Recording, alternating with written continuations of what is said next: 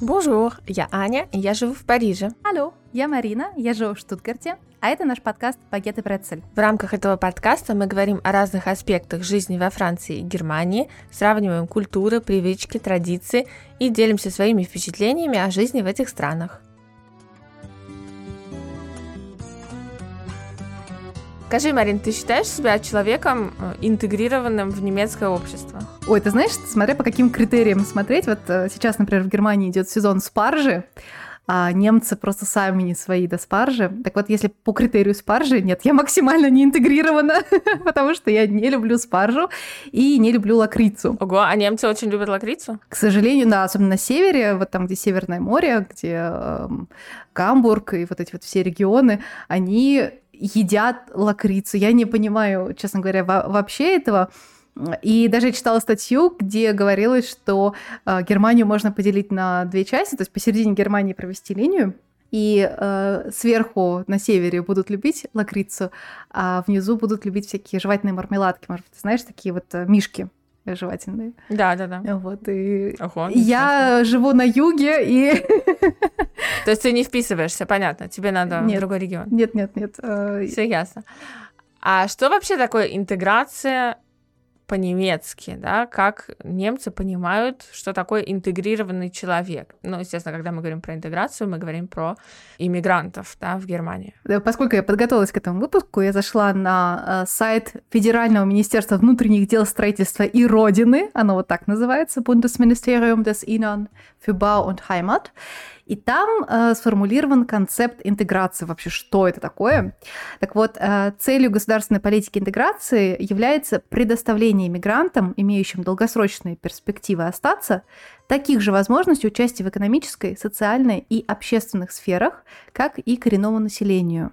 Иммигранты обязаны изучать немецкий язык, знать, уважать и соблюдать Конституцию и законы страны, в то же время мигрантам должен быть предоставлен равный доступ во все сферы жизни общества. Вот это вот концепт интеграции, который сформулирован на сайте министерства. Насколько это похоже на французский концепт интеграции? Это и похоже, и нет. В чем похоже? Похоже в том, что важной частью интеграции во Франции считается владение французским языком. Это вполне понятно, во-первых, с практической точки зрения, потому что Франция не та страна, э, в которой можно выжить, э, работать, оформить документы или что-то еще, э, владея, например, английским, да, только английским или вообще каким-то другим языком. Я не знаю, насколько это возможно в Германии, наверное, тоже Нет. не очень, mm-hmm. хотя французы считают, что немцы, они как-то более продвинутые в немецком. Ну, смотря с чем Ой, сравнивать. В немецком, в английском. Но владение языком считается, во-первых, необходимым для жизни, во-вторых, э, как бы уважением к стране и к французскому народу в какой-то мере. Это первый аспект. Э, второй аспект, он чисто экономический, тот факт, что вы э, инвестируете, да, вкладываете себя в эм, экономику страны, да, то есть вы не живете на бюджетные деньги, не живете на деньги налогоплательщиков, а вы работаете, вы финансово независимы от страны, в которой вы живете. Это такой экономический факт интеграции. И самый интересный это культурно-идеологический, да, я бы сказала, вот ты говорила про то, что э, в Германии интегрированный человек, он должен соблюдать конституцию и законы. Во Франции, естественно, тоже, но э, в определении интеграции там скорее не будет вот это слово законы или конституция, а там будет такое выражение, как республиканские ценности. Что это такое? Три из них вы знаете, потому что это девиз Франции, да, свобода, равенство, братство. Три принципа, да, человек должен принимать и следовать э, да, в своих поступках э, согласно этим принципам. И также очень важный принцип э, республиканский во Франции – это светскость, то есть светское государство, независимость э, государства и всего, что с ним связано, э, да, то есть любых государственных инстанций, услуг и так далее от религии, да, то есть государство не помогает, не поддерживает никакую религию, и люди, работающие на государственной службе, не имеют права э, никак показывать свою принадлежность э, к какой-либо религии. Да, то есть, э, если, например, в России там президент ходит на службу в церковь, и все это показывается по телевизору, то во Франции не только президент, а даже там младший секретарь в каком-нибудь ведомстве государственном он никак не может э, публично э, да, на работе демонстрировать свою принадлежность к какой-либо религии. То есть, если, например, вы мусульманского вероисповедания, вы не можете на работе носить никакие религиозные символы, не можете требовать, чтобы какие-то ваши желания, там, связанные с религией, да, исполнялись на работе и так далее. То есть от интегрированного человека э, требуется уважение, но не только уважение, а как бы действительно вот вера в эти принципы, да, во французском языке есть такой глагол adhérer, adhérer, adhésion, от него существительное, да, э, что такое adhérer? Adhérer — это, во-первых, э, вступать, становиться членом какого-либо сообщества, э, например, политической партии, профсоюза, любой какой-то группы, да.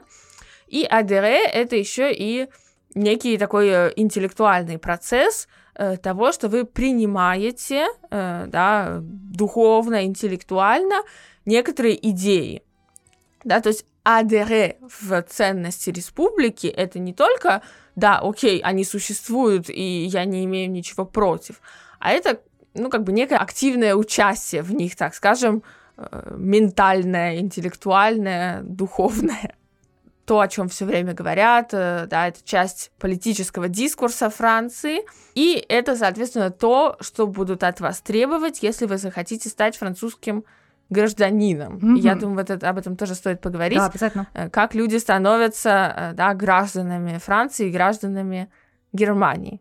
Давай тогда с Германии начнем. Давай.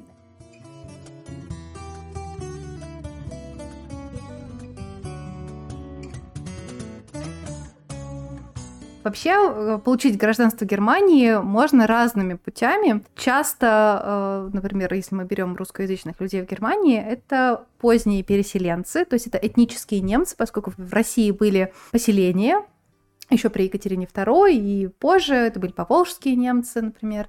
Э, то есть это такие этнические немцы, которые внутри своей общины говорили по-немецки, и, например, моя семья тоже приехала в Германию, потому что моя бабушка, получается, является этнической немкой. Эти люди, ну, эта категория людей имеет право переехать в Германию и сразу же получить гражданство, поскольку это считается возвращением на родину.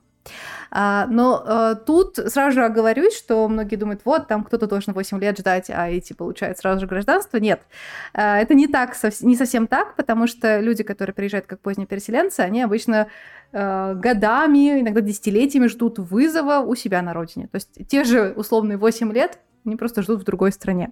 Еще одна категория людей, которые могут получить гражданство, это дети, которые рождаются в Германии, но тут нужно э, обратить внимание, что здесь не действует так называемое use soli, то есть право земли, которое есть, например, в США или в Канаде, что если любой человек родился в США, он является гражданином США, нет.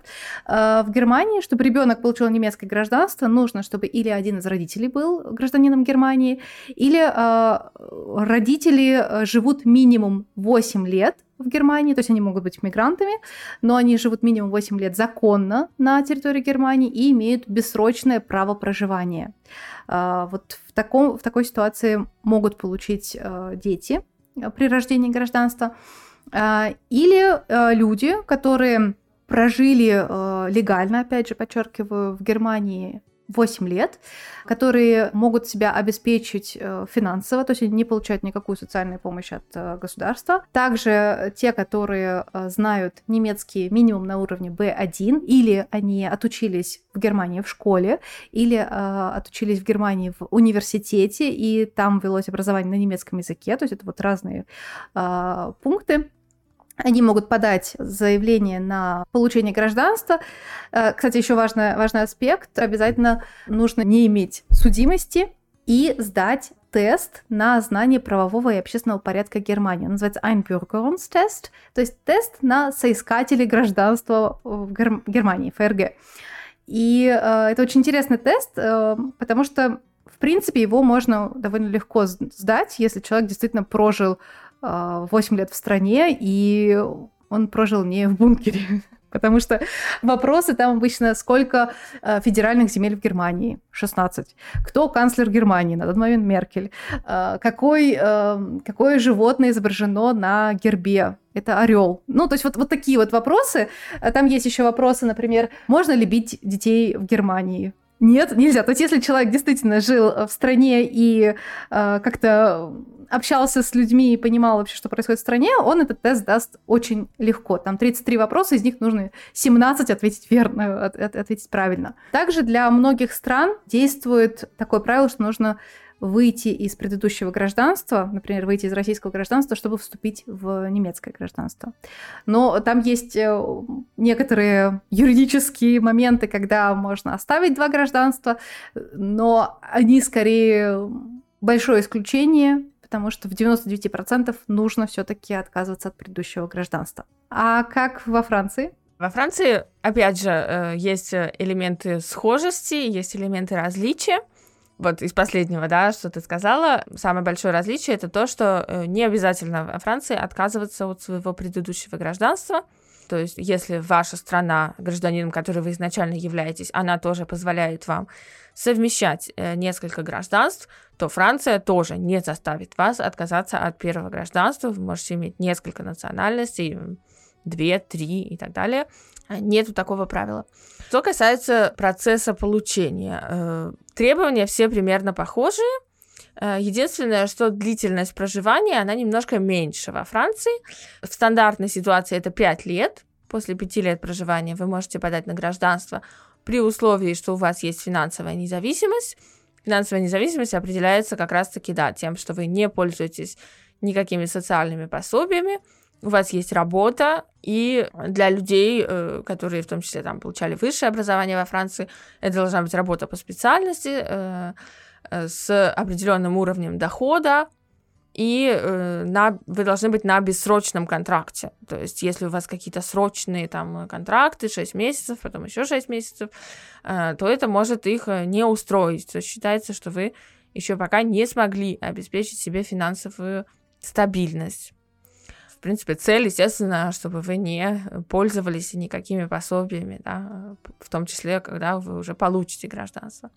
Из этого правила есть исключение, из правила пяти лет – потому что люди, которые получили э, высшее образование во Франции, это должно быть два года учебы или больше, они имеют право э, уже после двух лет, опять же, при наличии стабильной работы, подать на гражданство. Многие этим пользуются. Те, кто смог быстро найти себе работу на бессрочном контракте, они, в общем-то, достаточно хорошо этим пользуются.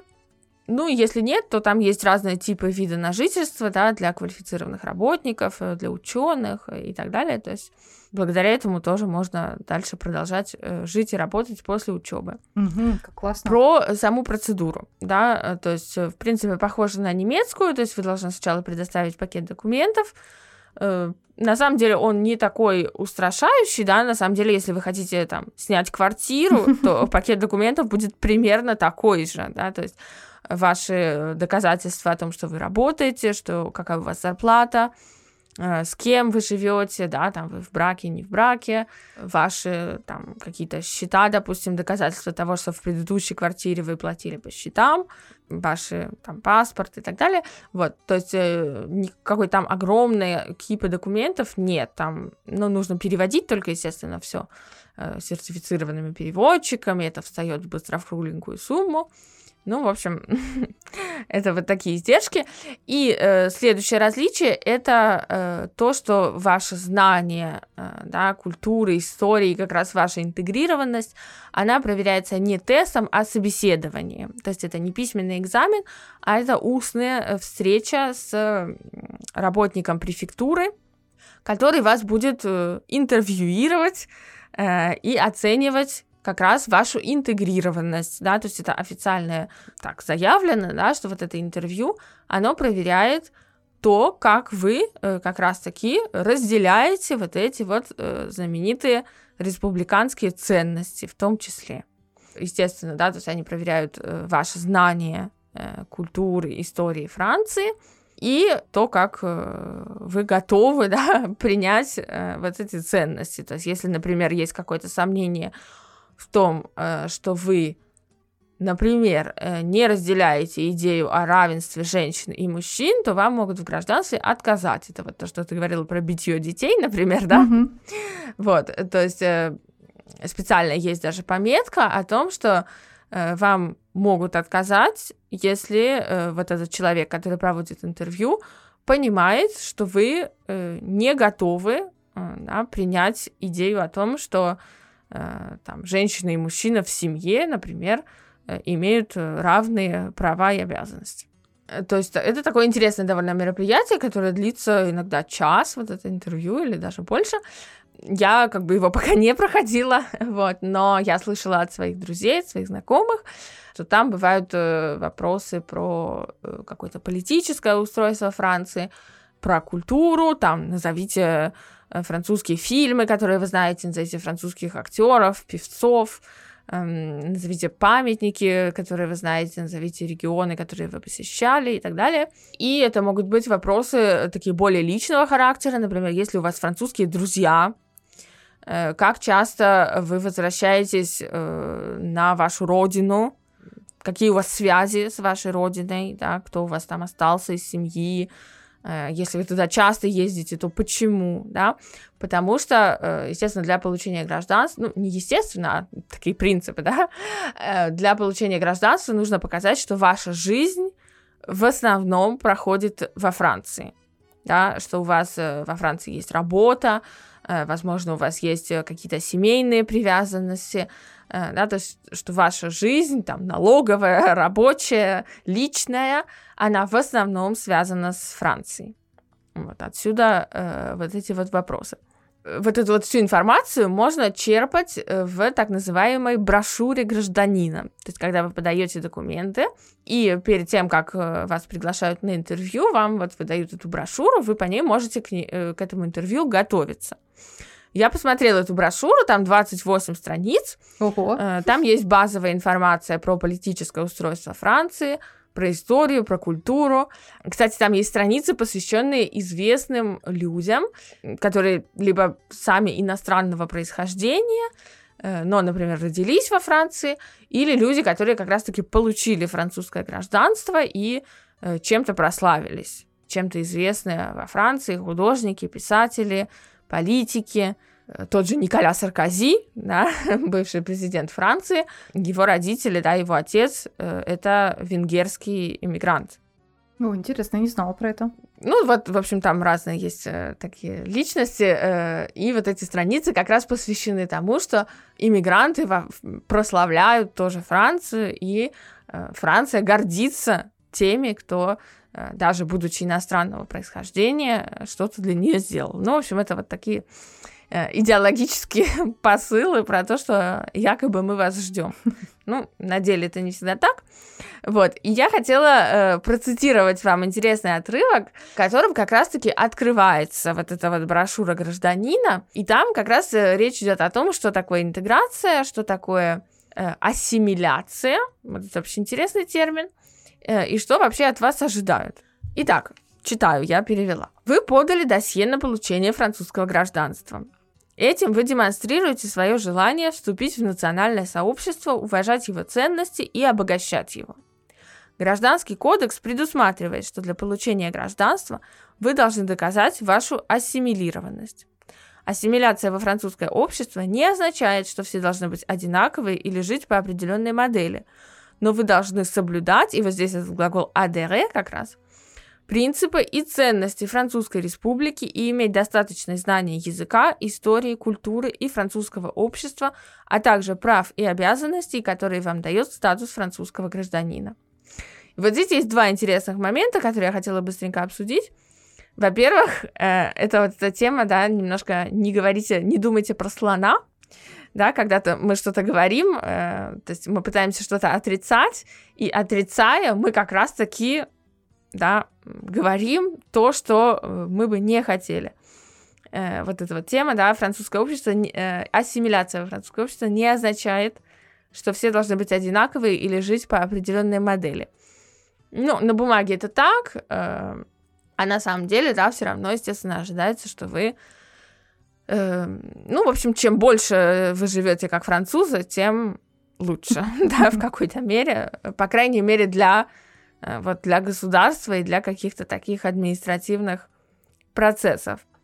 И второй это концепт ассимиляции. Я вообще совершенно не ожидала найти этот концепт э, вот в этой брошюре гражданина. Почему? Потому что для меня это было э, совершенно устаревшим термином, э, как бы термином, который существовал до того, как появился термин интеграция, да, потому что раньше, там, в 20 веке, в середине 20 века э, считалось, что иммигранты должны э, там, порвать связи, да, со своей родиной, должны там, называть своих детей французскими именами, офранцуживать свои собственные имена. То есть э, и у самих мигрантов да, было немножко другое представление о том, что нужно делать, чтобы стать частью французского общества. Ситуация сегодня, конечно, поменялась, да, поменялась э, поменялся взгляд на то, что такое интеграция. И я думала, что в связи с этим концепт ассимиляции, да, который как раз-таки подразумевает, что мы все должны как-то стать похожи друг на друга в какой-то мере, да, я думала, что он ушел, но нет. Вот видите, он как раз проявляется. И вот тут есть этот диалогизм, да, как раз. Это не означает что. Но если мы говорим, что это не означает что, значит мы подразумеваем, что кто-то когда-то думал, что ассимиляция это как раз-таки стать похожими да, на французов, вести себя как французы и так далее. Вот такой интересный э, момент. Да, это спасибо, очень действительно интересно. Я, я думала, что очень похожи немецкие и французские концепты, но оказывается есть все-таки небольшое, небольшое различие, да.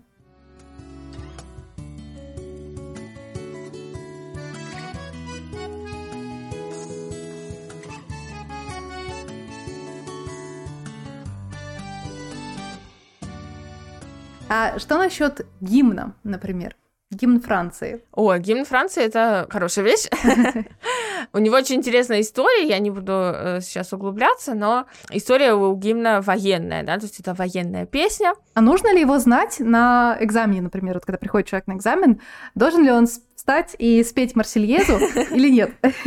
Я не думаю, что вас прям заставят петь, я не уверена. Ну, то есть вас могут спросить, например, как называется французский гимн, или, может быть, что-то из его истории. Вот. Петь, я думаю, там в кабинете у этого работника префектуры не обязательно. Но французский гимн э, поют, например, э, на церемонии вступления в гражданство. Я вот не знаю, есть ли такое в Германии, но во Франции, э, когда вам присуждают, так сказать, да, французское гражданство, э, то, во-первых, ваше имя появляется э, в том, что называется официальная газета республики. Это такой печатный орган, в котором выходят различные э, декреты, там, законы и так далее. То есть это совершенно не похоже на, на газету. Это, кстати, газета, но на газету вот такую обычную это не совсем похоже.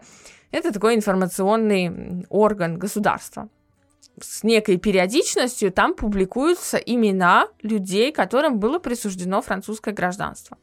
Вот, то есть вы становитесь гражданином, когда ваше имя публикуют вот в этом э, в этой газете Французской Республики, и дальше происходит э, церемония вступления в гражданство. Там произносятся речи и все такое, и там вот как раз исполняется Марсельез.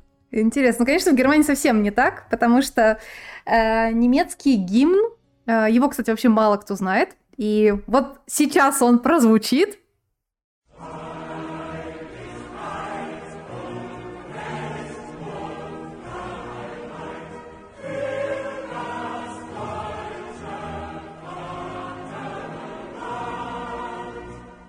Немецкий гимн и его статус, они, конечно, очень э, специфичны. Во-первых, когда его можно услышать? Его можно услышать крайне редко. Обычно это связано с футболом. То есть, когда выходит национальная сборная Германии, и тогда немцы достают флаги, поют гимн, тогда, да, это нормально. Но в целом демонстрация национальной символики, в том числе пение гимна, немцы стараются этого избегать. И это, конечно же, связано с наследием прошлого. А, в школах, например, тоже учат в Германии, что не надо подчеркивать, что ты гордишься быть немцем, потому что от патриотизма до нацизма вообще-то недалеко. Что касается самого гимна, Вообще, это очень старая э, песня, называется «Песня немцев», если мы переведем ее. Э, также она называлась «Песня Кайзера» какое-то время. И э, написал ее Гайден в 1797 году. Но когда пришли национал-социалисты к власти в 1933 году, они, конечно же, сильно подпортили репутацию довольно красивому гимну, на самом деле. Э, особенно, когда взяли первую строку гимна, которая звучит так. Deutschland, Deutschland über alles. То есть Германия, Германия превыше всего. И, конечно же, эта фраза приобрела совершенно другой смысл, когда у власти стоит Гитлер. Поэтому сейчас, например, эту э, первую строфу гимна не поют, она, ну, она не является запрещенной, но просто считается дурным тоном ее петь. А, а, например, после войны, когда была Германия поделена на Восточную и Западную Германию, у гимна не было слов. То есть это была просто музыка, но без слов. Это тоже был очень интересный э, момент. Вообще э, гимн Германии был на какое-то время даже запрещен в 1945 году союзниками, то есть это французы, э, советские, советская власть и американцы, они запретили использовать вообще этот гимн. С 1952 года в Западной Германии э, использовали третью часть, третью строфу гимна, и я прочитаю слова, которые на, на русском, конечно же, э, что там поют поется в этом гимне. Единство, право и свобода для немецкой отчизны. Нужно к этому стремиться братским телом и душой. Единство, право и свобода, счастье нашего залог. Процветая в блеске этого счастья, процветая немецкая отчизна. Ну, это такой очень нерифмованный перевод. Но очень патетический. Да-да-да, но вот у немцев вот такое отношение с э, гимном. И я, когда готовилась к этому выпуску, поговорила со своими э, знакомыми, кто тоже уже давным-давно живет в Германии, и спросила, знаете ли вы немецкий гимн? И мне почти все сказали, типа, нет, а где бы мы его услышали? Потому что если человек, например, не интересуется футболом, то шансов услышать гимн, ну, примерно ноль. Интересно, да. Во Франции, кстати, эм, другая немножко проблема, ну не проблема, это, конечно, но э, такая немножко в шутку история. Сама Марсельеза, на самом деле, очень длинная, да, это военная песня с очень достаточно жестоким, кстати, содержанием, и были тоже там полемики по этому поводу, потому что там такие призывы очень, очень воинственные в ней есть, да. Поскольку она очень длинная, то мало кто ее знает дальше там первой строфы, да, которая вот обычно исполняется, то есть она никогда не исполняется целиком, и вот средний, среднестатистический француз, он знает, ну, там, может быть, десяток первых строчек, да, э, опять же, просто потому что э, продолжение ему негде услышать. То есть, если он специально не сядет и не начнет это учить. Давай сейчас для наших слушателей включим Марсельезу, чтобы те, кто вдруг никогда ее не слышали, тоже с ней познакомились.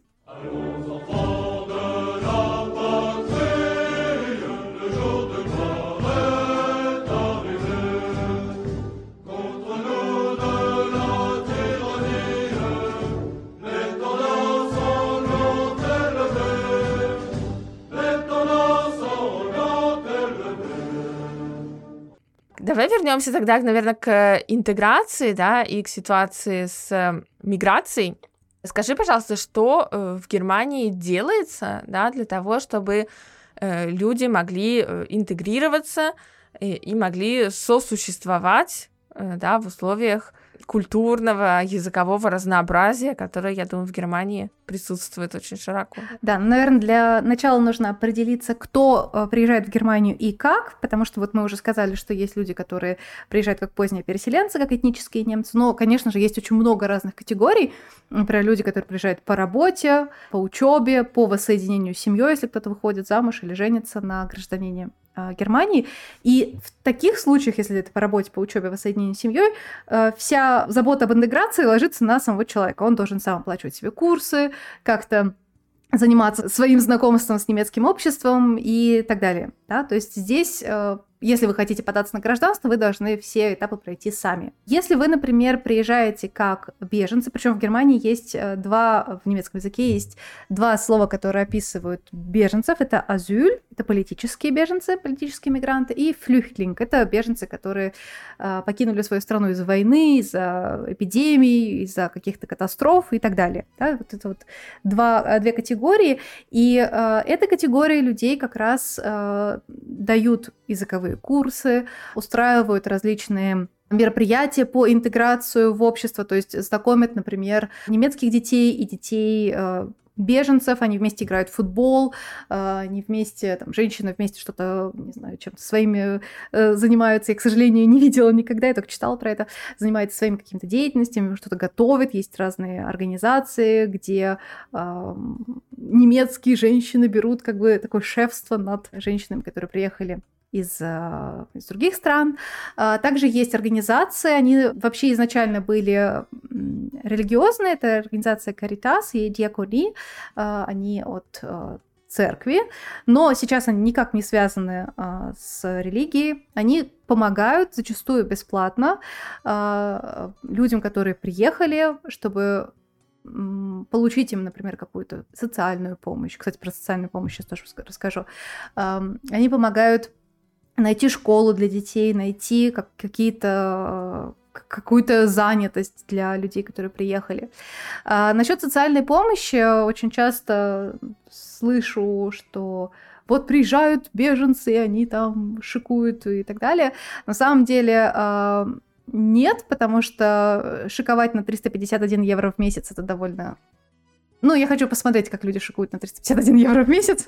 Они получают место в лагере для беженцев. Это обычно такие бараки, где может жить разное количество людей в, одной, в одном помещении.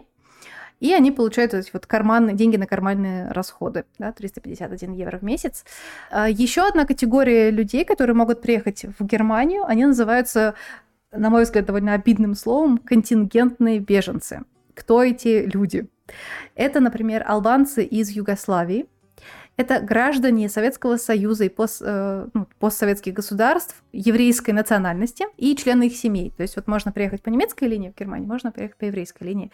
И вот э, самые, скажем так, те, кому больше всех везет, это те, кто приезжает по еврейской или по немецкой линии, потому что э, они получают, конечно, максимум от государства, они получают различные курсы, не только языковые, но и курсы по улучшению своей профессии. А, также, а, например, если человек хочет учиться, то ему помогают поступить в университет в том плане, что его консультируют бесплатно, дают курсы именно заточенные на учебу в университете, а, помогают э, пройти курсы, как правильно себя вести на собеседовании. И, в общем, такие, такая довольно обширная э, помощь идет вот для э, этих двух категорий особенно. Вот. А что во Франции? Есть довольно неплохой бюджет, да, который идет на э, интеграцию. Это примерно 7 миллиардов евро в год. Это вот цифра 2021 года, например. Вот. И интеграция проходит в основном, как раз, вот как ты говорила, э, через культуру, во-первых, то есть это различные э, да, мероприятия, различные инициативы, направленные на то, чтобы люди встречались, да, люди разного происхождения встречались между собой, занимались какой-то деятельностью. Это, конечно, курсы языка, но тут нужно сказать, что есть, да, курсы, на которые вас может отправить государство, в частности, если вы например, э, оформляете статус беженца, да, или просите вид на жительство, и оказывается, что у вас недостаточный уровень владения языком, э, вас могут направить на такие курсы. И курсы эти, кстати, тоже очень интересные, потому что я видела их программу, и там, с одной стороны, да, это изучение языка применительно к обычным э, жизненным ситуациям, да, поиск жилья, поиск работы, и огромное количество часов на этих курсах, это курсы вот э, как раз от э, такой организации, да, офис по иммиграции и интеграции, огромное количество часов на этих курсах как раз посвящено изучению вот тех самых принципов и ценностей Французской Республики. И, честно говоря, я вообще с трудом себе представляю, как вообще преподаватели с этим справляются, потому что, э, например, изучить концепт светского государства да, или изучить э, концепт братства или равенства, да, с человеком, э, который может только сказать, э, там, здравствуйте, меня зовут так-то, я ищу такую-то улицу. Это, конечно, представляется очень э, непростой задачей, и нужно также учитывать, что многие люди, которые оказываются в такой ситуации, да, когда они вынуждены просить статус беженца, это выходцы из стран с очень неблагополучной ситуацией, военной и экономической, и э, большой процент таких людей, они э, не умеют писать и не умеют читать э, ни на каком языке. То есть, э, когда они попадают на такие курсы, очень часто им сначала нужно обучиться э, грамоте э, вообще, да, потому что Э, даже на том языке, на котором они говорят, они, например, не умеют писать.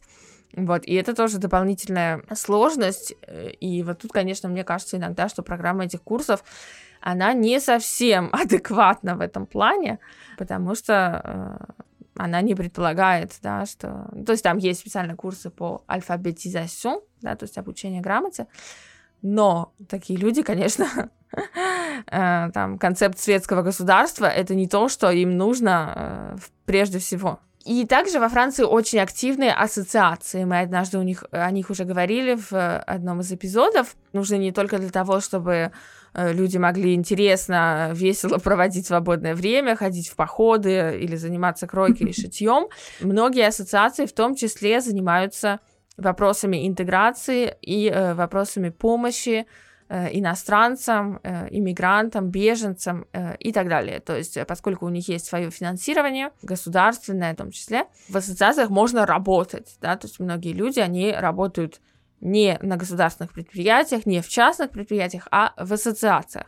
И наиболее крупные ассоциации, у них как раз есть возможность, например, организовывать вот различные культурные мероприятия, э, направленные на интеграцию, или свои курсы э, языка тоже. То есть в основном, мне кажется, язык изучается как раз-таки в ассоциативной среде. И кроме того, в ассоциациях в основном, конечно, работают тоже и волонтеры, многие люди, многие люди, приехавшие во Францию, они учат язык благодаря волонтерам. То есть это просто обычные люди, как мы с тобой, которые решили, что они не могут оставаться равнодушными, и они вступают в вот такие ассоциации и э, бесплатно преподают, да, ну, на том уровне, на котором они могут это делать, не будучи, да, иногда профессиональными преподавателями, преподают э, язык, рассказывают про культуру Франции, и таким образом тоже многие люди изучают язык. Слушай, а во Франции было что-то, когда был пик, наверное, прибытия мигрантов, и беженцев угу. во Францию?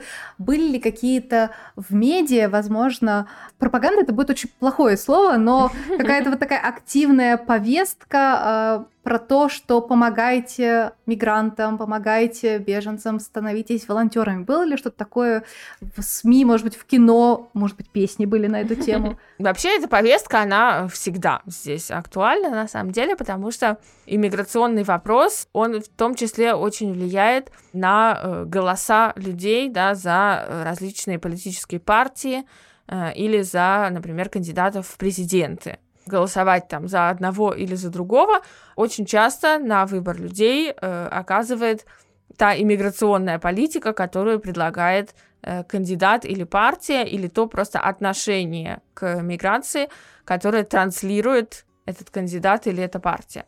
Вот, поэтому эта повестка, она актуальна всегда, в связи с тем, что как бы от этого, ну как, еще раз, да, я не говорю э, о том, что мигранты равно проблема, я говорю о том, что то, как проходит их принятие и их интегрирование в общество, это проблематичный процесс.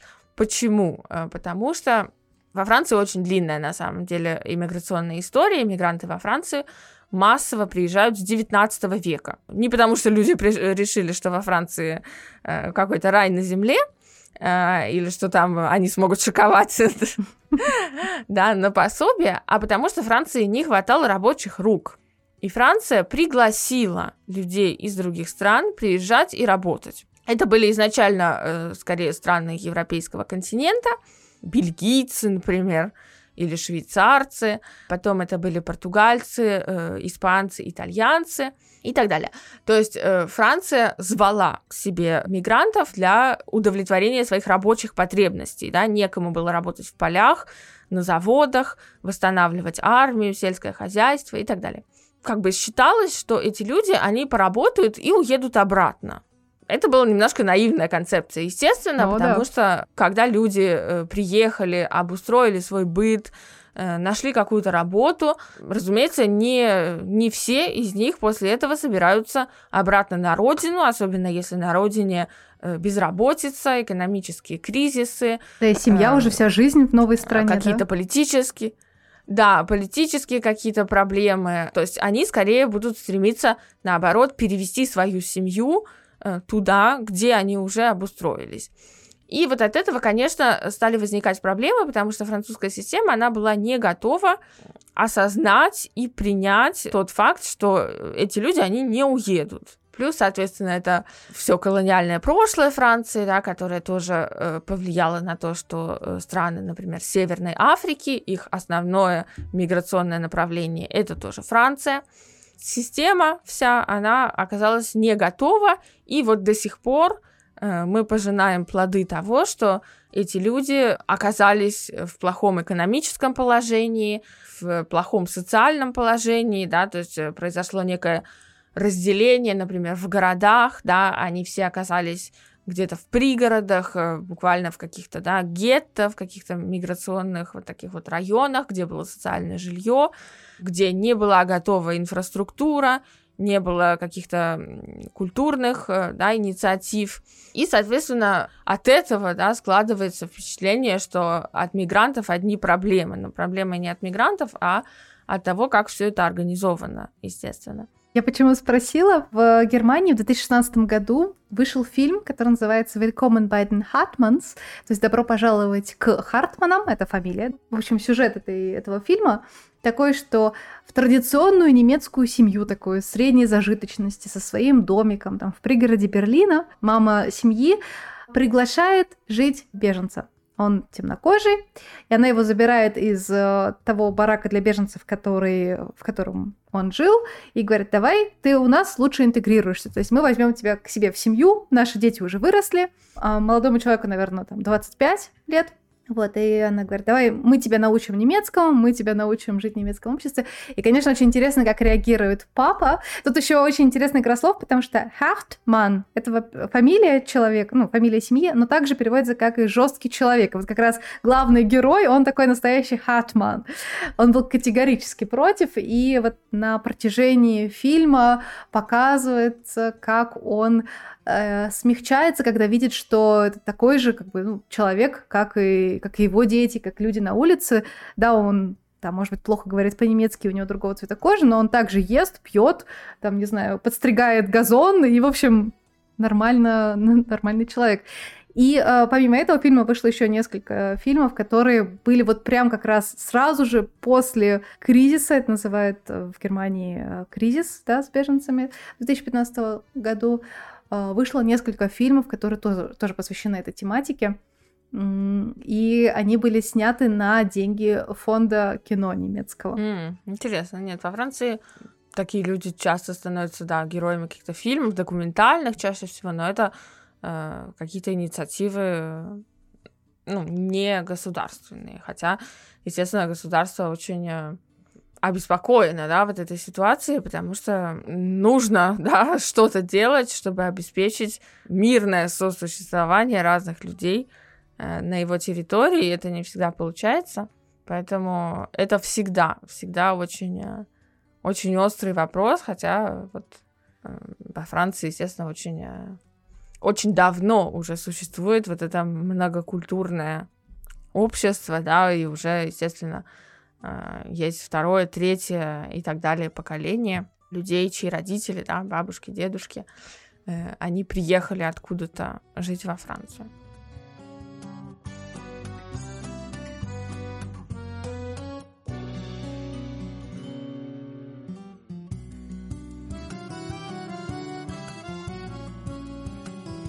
Да, но я рада, что, что во Франции, что в Германии есть в целом понимание, что это необходимо, что необходимо интегрировать людей, необходимо вкладывать в это деньги. А, я, кстати, не сказала, в Германии а, тоже, конечно, подсчитали, мне, правда, только данные за 2019 год, подсчитали, что 23 миллиарда евро – это 6% от а, федерального бюджета в 2019 году было потрачено на различные программы по интеграции. Сюда входит и помощь мигрантам финансовая и различные курсы, различные какие-то дотации и так далее. То есть вот все вместе, причем всем мигрантам, не только беженцам, и тем, кто приехал по немецкой или по еврейской линии, а, вот эта вот сумма была выделена на их а, интеграцию. А вообще в Германии живет 21,2 миллиона людей с так называемым, мне не нравится это слово, но я скажу его, а, бэкграундом мигранта. Да? То есть это 26% от населения Германии это люди, у которых есть а, бэкграунд мигранта, то есть или у них или один, или два родителя э, родились за границей, или они сами родились за границей. То есть это довольно, ну, одна пятая, да, это довольно большая часть э, населения э, Германии. Угу, угу. Я вот могу дать статистику по Франции, она ну, достаточно сильно отличается, да, вот это данные 2019 года. 6,7 э, миллиона людей э, считаются иммигрантами во Франции, это 9,9% всего населения. То есть, в принципе, это небольшой процент, да, когда СМИ там начинают раздувать какие-то вот эти истории, кажется, что их просто там 50%, но это совершенно не так. 99. Да, да, да, 99,9.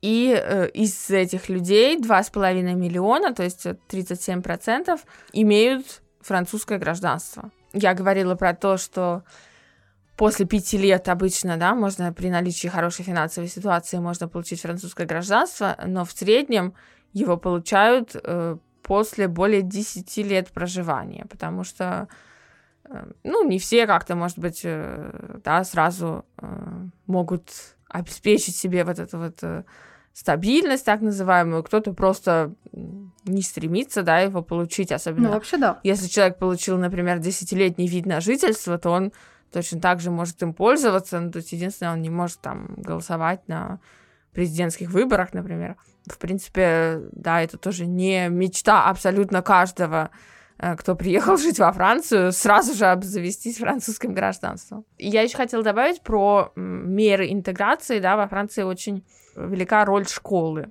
Считается, что через школу как раз люди имеют больше всего шансов интегрироваться. И причем как дети, естественно, так и их родители. Угу. Потому что дети, э, во-первых, независимо от того, какой там статус у родителя, да, если, может быть, у него документы еще только в обработке, он, допустим, подает на статус беженца или что-то такое, или получает свой вид на жительство, дети его в любом случае имеют право пойти в школу. То есть э, детей никто не может оставить вот так вот на дороге, потому что это тоже считается таким вот первым шагом, да, э, Конечно. вступления во французское общество, то есть э, считается, что родители, они тоже интегрируются через детей. И, например, я увидела недавно, такая есть интересная инициатива от Министерства образования – Э, которая предлагает э, тоже курсы французского языка и какого-то такого общего э, образования для родителей, чьи дети ходят в школу. Дети учатся, а если родители, например, чувствуют, что они не могут им помочь в силу недостаточного знания языка, недостаточного знания там каких-то предметов или каких-то особенностей французского общества или культуры, они вот могут пойти на эти курсы и таким образом тоже, во-первых, участвовать в жизни общества, во-вторых, помогать потом э, своим детям. Да, кстати, в школе в Германии тоже есть э, дополнительная помощь детям, у которых немецкий не родной. Они ходят после уроков еще в так называемый DATS-класс. DATS — это Deutsch als zweite Sprache или иногда называется Deutsch als Fremdsprache, то есть немецкий как второй или как иностранный язык. И там с ними занимаются конкретно языком, э, то есть им объясняют какие-то вещи, эм, они там знакомятся с другими э, мигрантами, детьми и видят, что они не одни, что есть другие дети с такой же, а, или подростки а, с такой же ситуацией, поэтому школа, да, это очень хороший такой старт а, для интеграции. Мгм. Да, во Франции это специальные классы, то есть если ребенок, например, только-только приехал и он не может, да, по своему уровню языка обучаться вместе с детьми, которые здесь родились э, или давно живут, то он сначала идет в специальный такой класс, где сначала его обучают французскому, да, потом э, потихоньку э, разным предметам, и после там года или двух э, в таком классе он уже может пойти в обычный, самый обычный класс в обычной школе. Ну, это здорово. Это классно. Я рада, что в наших странах есть в целом эта повестка. Да, да. С- само ее наличие это уже очень важно.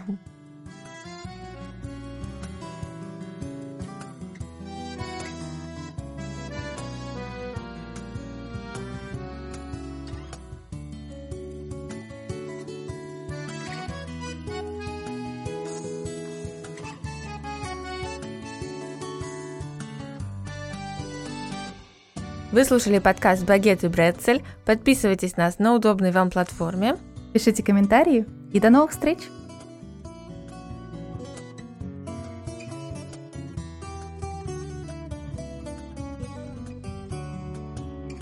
В этом выпуске была использована музыка Ильи Труханова. Над выпуском работали звукорежиссеры Даниил Орлов и Дмитрий Баженов.